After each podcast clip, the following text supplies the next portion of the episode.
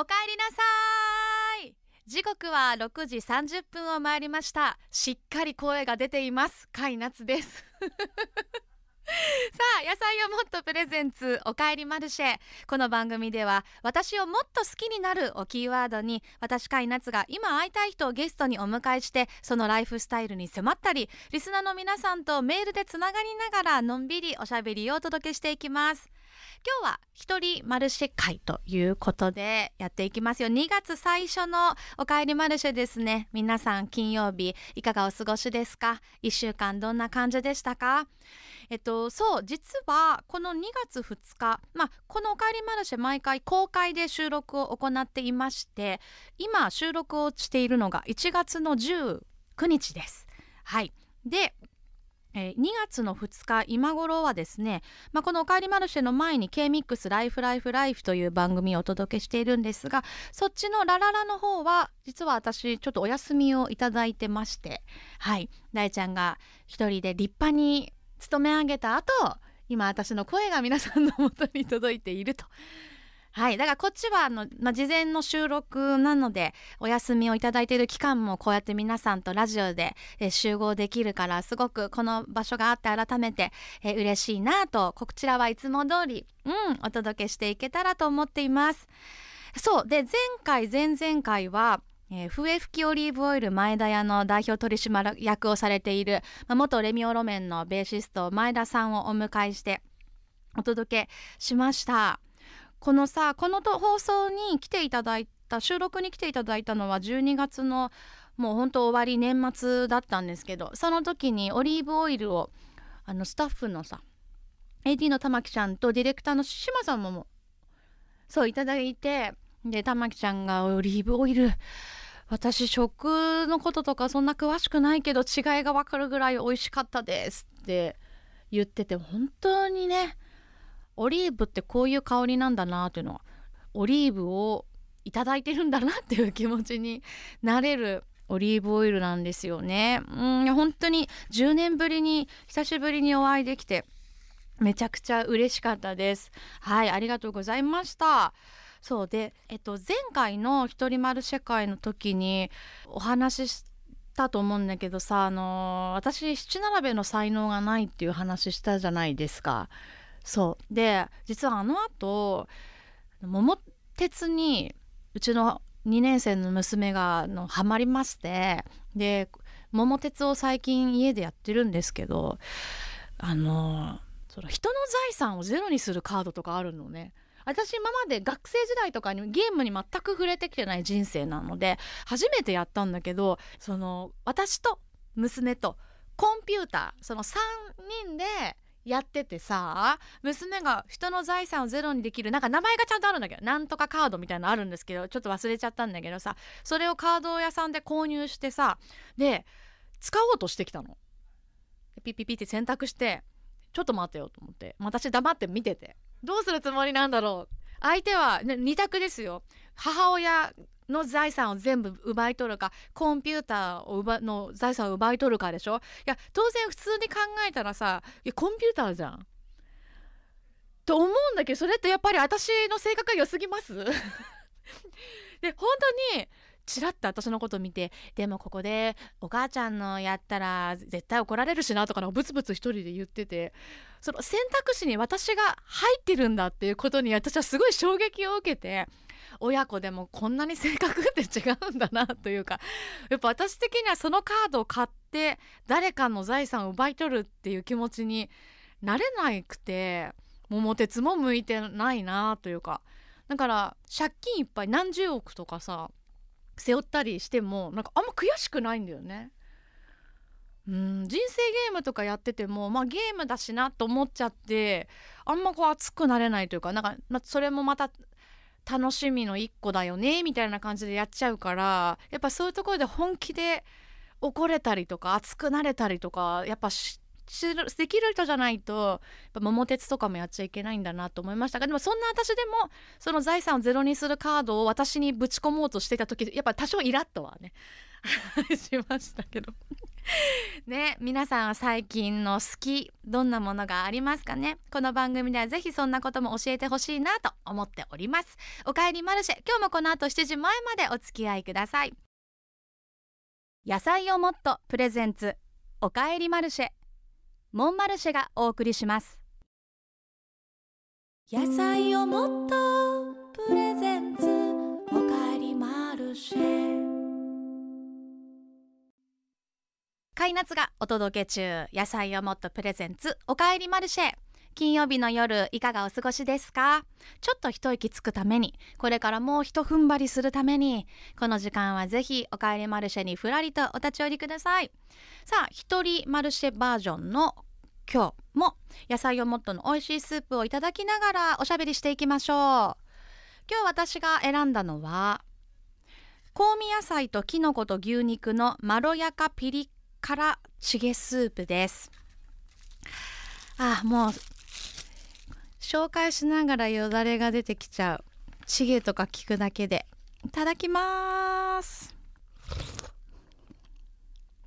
うん。あピリッと。うん。うまみがすごいんですよ。とろとろの大根。玉ねぎも入ってる。えのきかなこれ。うんちょっと炊きたてのご飯を一杯いただけますか？お茶碗に。さあそしてメッセージもありがとうございます。こちらはまなみの母さん。あまなみの母さん公開収録に来てくださってます。ありがとうございます。ねえねえなっちゃん聞いてよ。小学3年生の娘はおばあちゃんかっこ私の母が大好き。同じ市内に住んでいるのでたびたび会うのですがえー、毎晩電話をかけ。今日の夕飯は何食べた？私は〇〇を食べた。と夕飯メニューの調査報告。調査報告なんですね。をしています。祖母は元気に過ごしており同居家族の夕飯も作っていますが。そうですか。たまに一人ご飯の時もあるようです。年末今日の夕飯何食べた？と聞くと娘がクリスマスにプレゼントした野菜をもっとのスープに白ご飯を入れて美味しく食べたとのこと。簡単リゾット風でいいなと思いました。公式インスタにもアレンジレシピがありましたがなっちゃんのおすすめの簡単アレンジがあれば教えてください。まあご飯との相性は本当にいいよね。あとチーズをちょっととろっとかけてオニオングラタンっぽくしたりとかもいいしね。うーん。今日はおばあちゃん何食べてるんだろうね。ね。今日も電話するの？後でかけてあげてくださいね。そんな毎日のように孫から「夕飯何食べた?」とか言ってかかってきたらもう嬉しいだろうな。さあそして私がアニメの、えー、話をしたんですよ。早々のフリーレン。めっちゃ面白いっていう、えー、話を。まあ今更感あるぐらい人気のあるアニメなんですけどね、えー、見てます。引き続き。あっちさんです。なっちゃんが言ってた早々のフリーレン見た。話を聞いていて自分好みっぽいなと思って恥ずかしいながら平日真っ昼間から15話くらいまで見たんだけど。最高じゃないですかそれ。いいですな。おっさんの昔の知識でいくと普通の冒険者はラスボスを倒しておしまい。だけど自分が本当に好きなのはその後日談なのね。クレジットとともに流れるくらいのやつ。はいはいはい。ありますね。クレジットのところであその後こうなったんだねっていうのをこう視聴者に伝えるっていうね。それが集まってお話が進んでいくんだもん。そりゃ面白いよね。あとドワーフのおっさんがいいこと言うのね。でもね年のせいなのかな。登場人物の名前が覚えられないの。フリーレンはさすがにわかる。勇者わからん。僧侶。あとちょっとで思い出せる。思い出して。思い出して。ドワーフのおっさん忘れた。その弟子諦めた。フリーレンの弟子の女の子同じく諦めた。西洋の名前だからかな。困ったもんだ。炭治郎とかは覚えやすかったんだけどね。絶対そうですよ。カタカナだからですってそれは。ではまた教えてくれてありがとうですと。さすがに勇者ヒンメルとあのフリーレンの弟子のフェルンフェルンで合ってるかな？